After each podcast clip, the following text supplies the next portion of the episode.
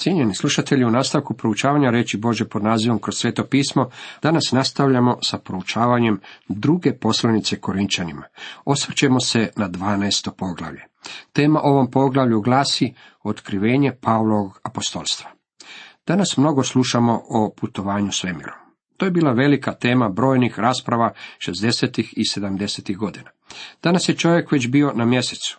U stvari to i nije jako daleko kad je riječ o putovanju svemirom. Jako je daleko do mjeseca, međutim to je jako blizu ako to usporedimo s udaljenošću do Marsa i drugih planeta. Kad zatim izmjerimo udaljenost do susjednog zvježđa Andromede, koja je daleko u svemiru, moramo priznati da čovjek nije dobro baš predaleko u svom putovanju svemirom. Zanimljiva je stvar da Biblija bilježi kako su tri čovjeka putovala u daleki svemir i vratila se, od kojih niti jedan nije bio u starome zavetu. Znam da će netko reći, a što je s Henokom i Ilijom? Ja mislim da oni nisu bili podignuti u nebo. Gospodin Isus je rekao, nitko nije uzašao na nebo, doli onaj koji siđe s neba, sin čovječi. Ivan 3.13 Netko će reći, pa ja sam mislio da je Ilija uzašao na nebo. Da, ali na koncu konca postoje tri neba. Postoji prvo nebo po kojem lete ptice nebeske. Postoji drugo nebo u kojem se nalaze nebeske zvijezde. Postoji treće nebo koje je Bože prebivalište. Ilija je bio podignut u zračne prostore. Do trenutka kad je gospodin Isus izrekao ovu tvrdnju, vjerojatno nije bilo nikoga tko je putovao dalekim svemirskim prostranstvima. Rekao je da je sin čovječi sišao s neba. Znamo za još dvojicu koji su bili u nebu i vratili se. Apostol Ivan, dok je bio na otoku Patmos, bio je podignut u nebo.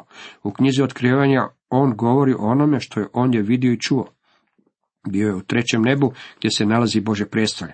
Nakon toga vidje gle vrata otvorena na nebo, a onaj prijašnji glas, što ga ono začuh kao glas trublje, što govoraše sa mnom reče, uziđi ovamo i pokazat ću ti što se ima dogoditi nakon ovoga.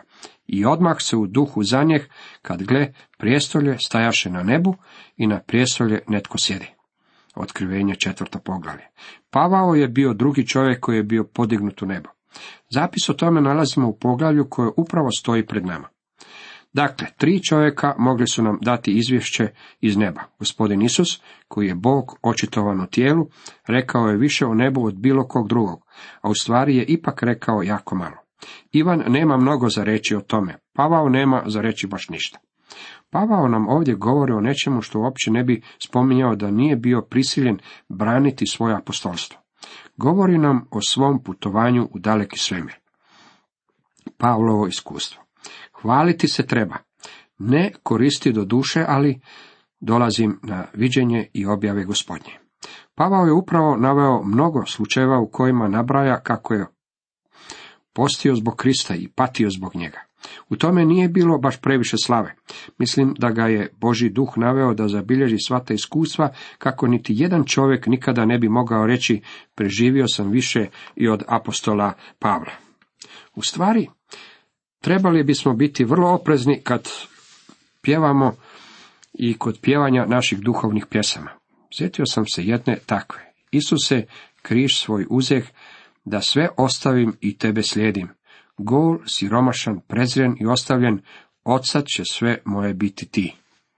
Čuo sam jednu obraćenu hollywoodsku zvijezdu gdje pjeva tu pjesmu. Mislim da se ta osoba nije odrekla baš previše stvari. Bilo bi vrlo licimjerno za većinu nas kad bismo i dalje pjevali tu pjesmu. Bilo bi bolje da pjevamo ovakvu pjesmu. Moj je spasitelj krv prolio i moj gospodar je umro. Hoće li svoju svetu krv podariti crvu kakav sam ja? Gospodin Isus je onaj koji mora biti proslavljen. Danas često možemo slušati svjedočanstva raznih ljudi o njihovom obraćenju. Općenito gledano svjedočanstvo je uistinu značajno obraćenje. Ne slušamo baš često o običnim obraćenjima. Ono što je u nekom svjedočanstvu zapažam je mjesto koje pripada gospodinu Isusu. Vrlo često priča govori o dotičnoj osobi, o tome što je radio i kako je živio u grehu, te kako se značajno promijenio, dok se istodobno govori jako malo o gospodinu Isusu. Ponekad se čovjek pita je li gospodin Isus u istinu bio potreban u svemu tome ili ne. U većini svjedočanstava koja slušam on prima jako malo slave i jako malo pohvale. Nedavno sam primio pismo jednog čovjeka u kojem je pisalo. od religioznog sustava obratio sam se Kristu. Tada je Isus postao središtem mojeg života i jedinim predmetom moje pažnje. Taj čovjek želi rasti u spoznaju gospodina Isusa. To je ono što jest važno. Rekavši nam koliko je propatio zbog Krista, Pavao će sada govoriti o gospodnjim viđenjima i objavama.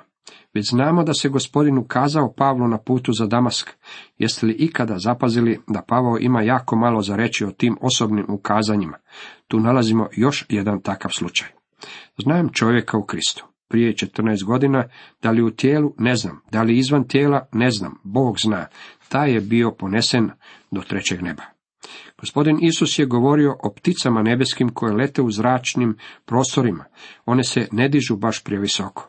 Izvan toga nalazi se prostor, svemir u kojem su sadržane nebeske zvijezde. To još uvijek nije isto kao i treće nebo u kojem nalazimo Bože prijestolje.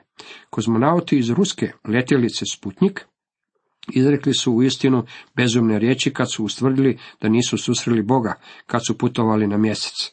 Nisu otišli dovoljno daleko, dragi moji prijatelji.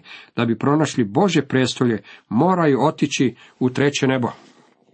Pavao govori o svom iskustvu kad je bio podignut u treće nebo. Navodi nam i datum. Rekao je da se to dogodilo 14 godina prije nego što je napisao ovu poslanicu. To bi bilo otprilike u vrijeme kad je bio na svom prvom misijskom putovanju. O njegovim iskustvima u Listri u to vrijeme čitamo. U to iz Antiohije i Ikonija nadođu neki židovi, pridobiju svjetinu te kamenuju Pavla i odvuku ga izvan grada, misleći da je mrtav. Kad ga pak okružiše učenici, usta on i uđe u grad. Sutradan ode s Barnabom u derbu. Je li bio mrtav? Mislim da ga ne bi ostavili ondje kad ne bi bili sasvim sigurni da je bio mrtav. Ja sam mišljen da ga je Bog uskrsio od mrtvih. Pavao je bio nesiguran je li se radilo o viđenju ili je stvarno bio podignut u tom trenutku. Sasvim je očito da ovdje opisuje svoje iskustvo. I znam da je taj čovjek, da li u tijelu, da li izvan tijela, ne znam, Bog zna. Bio ponesen u raj i čuo neizrecive riječi kojeg čovjek ne smije govoriti. Je li stvarno bio mrtav i podignut do trećeg neba? Ili je bio nesvješten i imao viđenje? Pavao nije dogmatski pristupao stvari, pa niti mi ne bismo smjeli dogmatski pristupati tom pitanju. Kao što sam rekao, ja vjerujem da je bio mrtav i da ga je Bog uskrsio od mrtvih, međutim, rezultat bi bio jednak u oba ova slučaja. Vidio je treće nebo. Zapazite kako je njegovo izvješće o tome. Bio je ponesen u raj i čuo neizrecive riječi kojih čovjek ne smije govoriti. Većina ljudi napisala bi nekoliko enciklopedijskih svezaka o takvom svom iskustvu. Također bi propovjedali veliko o tome. Međutim, Pavao nam govori samo to. To je njegovo izvješće, nema nikakvog opisa, nikakve reklame, nikakve promocije, nikakvih trgovačkih trikova s tim u svezi, nikakvih detalja i nikakvog herojskog štovanja čovjeka. Time ću se hvaliti, a samim sa sobom neću hvaliti osim slabostima svojim. Uistinu, kad bih se ih htio hvaliti, ne bih bio bezuman, uistinu bih govorio, ali se uzdržavam da ne bi tko mislio o meni više nego što vidi na meni ili što čuje od mene. U tome nema nikakvog proslavljanja samoga sebe. Čovjek koji je bio podignut u treće nebo i koji je čuo neizrecive riječi, bio je onaj isti čovjek koji je bio spušten niz zidine grada u košari. Pavlov trn u tijelu i da se zbog uzvišenosti objava ne bih uzoholio, dan mi je trn u tijelu, anđeo Sotonin, da me udara, da se ne uzoholim. Pavao nam je rekao da će nam govoriti o svojim slabostima, ali nam neće govoriti o trećem nebu. Zašto? Zbog toga što mu je bilo rečeno da o tome ne govori. Mislim da Sotona vrlo često pokušava ukloniti Bože svjedoke sa scene. Želi ih se riješiti. Upotrebljava bolesti i slabosti trn u tijelu. Koji je bio Pavlov trn u tijelu? Želim vas upoznati s jednom tajnom, sa skrivenom informacijom, koju, nadam se, nećete prenositi drugima. Ja to ne znam. Ne znam što je Pavao vidio i čuo u trećem nebu i ne znam koji je bio njegov trn u tijelu. Ne znam jer nam on to nije rekao. Jedan stari škotski komentator rekao je kako je Pavlo trn u tijelu bila njegova supruga. Mislim da je stari škot imao problema u svojoj obitelji i također smatram da je bio u krivu. Vjerujem da je Pavao bio oženjen, ali je bio udovac. Pisao je lijepo o ženama i mislim da je nekoć imao predivnu ženu. Nije se želio ponovno ženiti jer nije želio niti jednu ženu podlagati mukama i problemima kroz koje je on prolazio. Zanimljivo je da je Bog stavio flaster na usta Pavlu i tako ga utišao. On nam je no, stavno ne otkriva neke stvari. Netko je rekao da je razlog zbog kojeg pas ima tako mnogo prijatelja taj što maše repom umjesto jezikom. Pretpostavljam da bi većini nas jezik radio brže od zvuka da smo bili podignuti do trećeg neba. Zašto je Bog dao Pavlo trnu tijelu? Bilo je to zbog toga da ga zadrži poniznim, da se ne uzvisi iznad mjere s obzirom na to da je imao takvo viđenje. Zato sam tri put molio gospodina da odstupi od mene, a on mi reče, dosta ti je moja milost, jer snaga se u slabosti usavršuje. Najradije ću se dakle još više hvaliti svojim slabostima, da se nastani u meni snaga Kristova. Mislim da je Pavlo problem bio slab vid. Kad dođemo do njegove poslanice Galačanima, vidjet ćemo kako je rekao da je morao pisati velikim slovima, što nam ukazuje na to da nije vidio baš najbolje. O tome ćemo raspravljati kasnije. Koji god bio njegov trn, Pavao je tri puta molio gospodina da to otkloni od njega, međutim, Bog je to odbio. Bog je čuo njegovu molbu prvi put, čuo je drugi put, a čuo je i treći put. Nije bio problem u tome da gospodin ne čuje Pavlove molitve. Radilo se o tome da je gospodinov odgovor bio ne. Ponekad vi i ja tražimo od gospodina nešto, na što je on već odgovorio sa ne. Ako nam on ne da ono što ga mi molimo, tada mislimo da on ne uslišava naše molitve. Vrlo često je odgovor na moje molitve ne. Na koncu otkrijem kako je njegovo ne bilo najbolji odgovor kojeg mi je mogao dati. Gospodin je rekao Pavlu, dosta ti je moja milost. Rekao mu je da neće otkliniti taj trn, već da će Pavlu dati milost da može nositi trn. To je uistinu predivno u svemu tome. Snaga se u slabosti usavršuje. Drugim riječima u Pavlovoj službi bilo je očigledno da je bio tako tjelesno slab da ga je Boži duh osnaživao. Najradije ću se dakle još više hvaliti svojim slabostima. Da se nastani u meni snaga Kristova. To je bila Pavlova reakcija na Boži odgovor.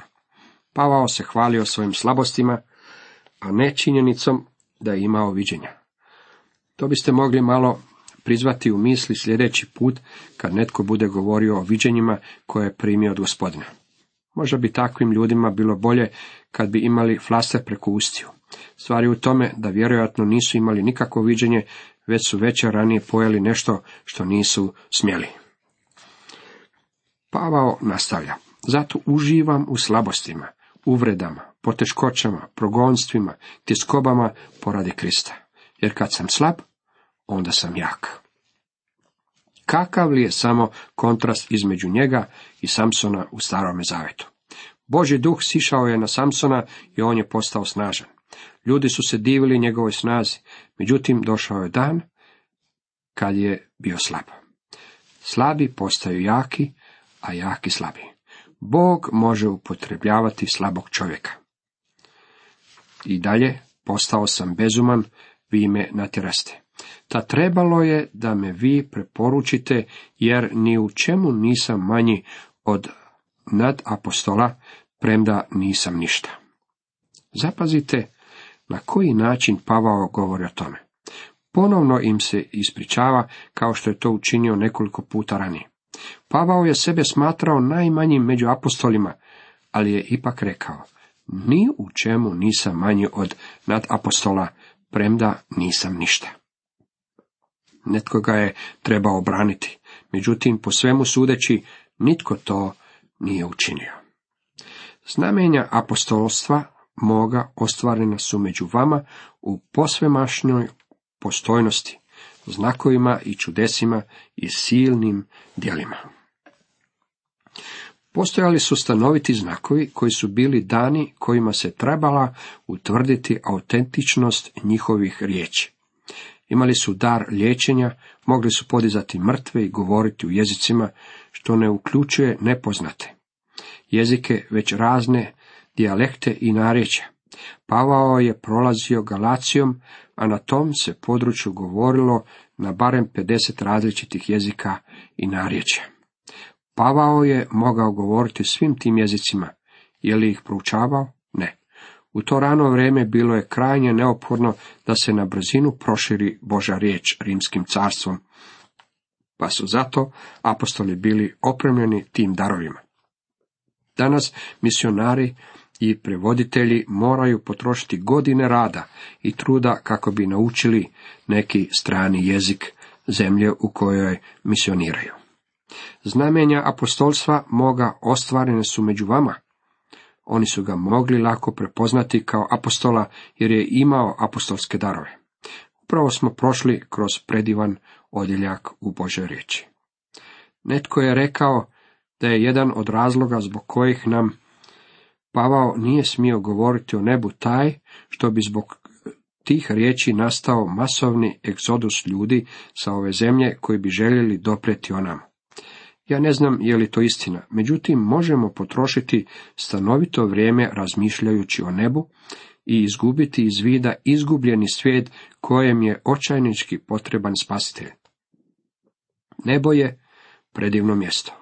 Međutim, o njemu je u Božoj riječi rečeno jako malo. Vjerojatno je tako divno da ljudski jezik to ne može opisati. Naš je posao evanđeljem dohvatiti ljude kako bi oni jednog dana mogli biti u tom nebu. Iako vam ne mogu reći mnogo o nebu, mogu vam govoriti o onome koji je u nebu. Možemo govoriti o njemu, gospodinu Isusu, i moramo svoje oči prikovati na njega. Kako li je to jasno naglašeno u ovoj poslanici? Gledajući na njega, postaćemo njemu slični u mnogo čemu. Putovanje kroz ovu zemlju bit će nam mnogo lakše, ako naše oči budu prikovane uz njega, spasitelja svijeta, gospodina Isusa Krista. Sunce neće biti tako vruće, breme vremena neće biti tako teško. Životne oluje neće biti tako žestoke, samo ako naša pažnja bude usmjerena na gospodina Isusa Krista. I to je naša želja za vas i nas, cijenjeni slušatelji.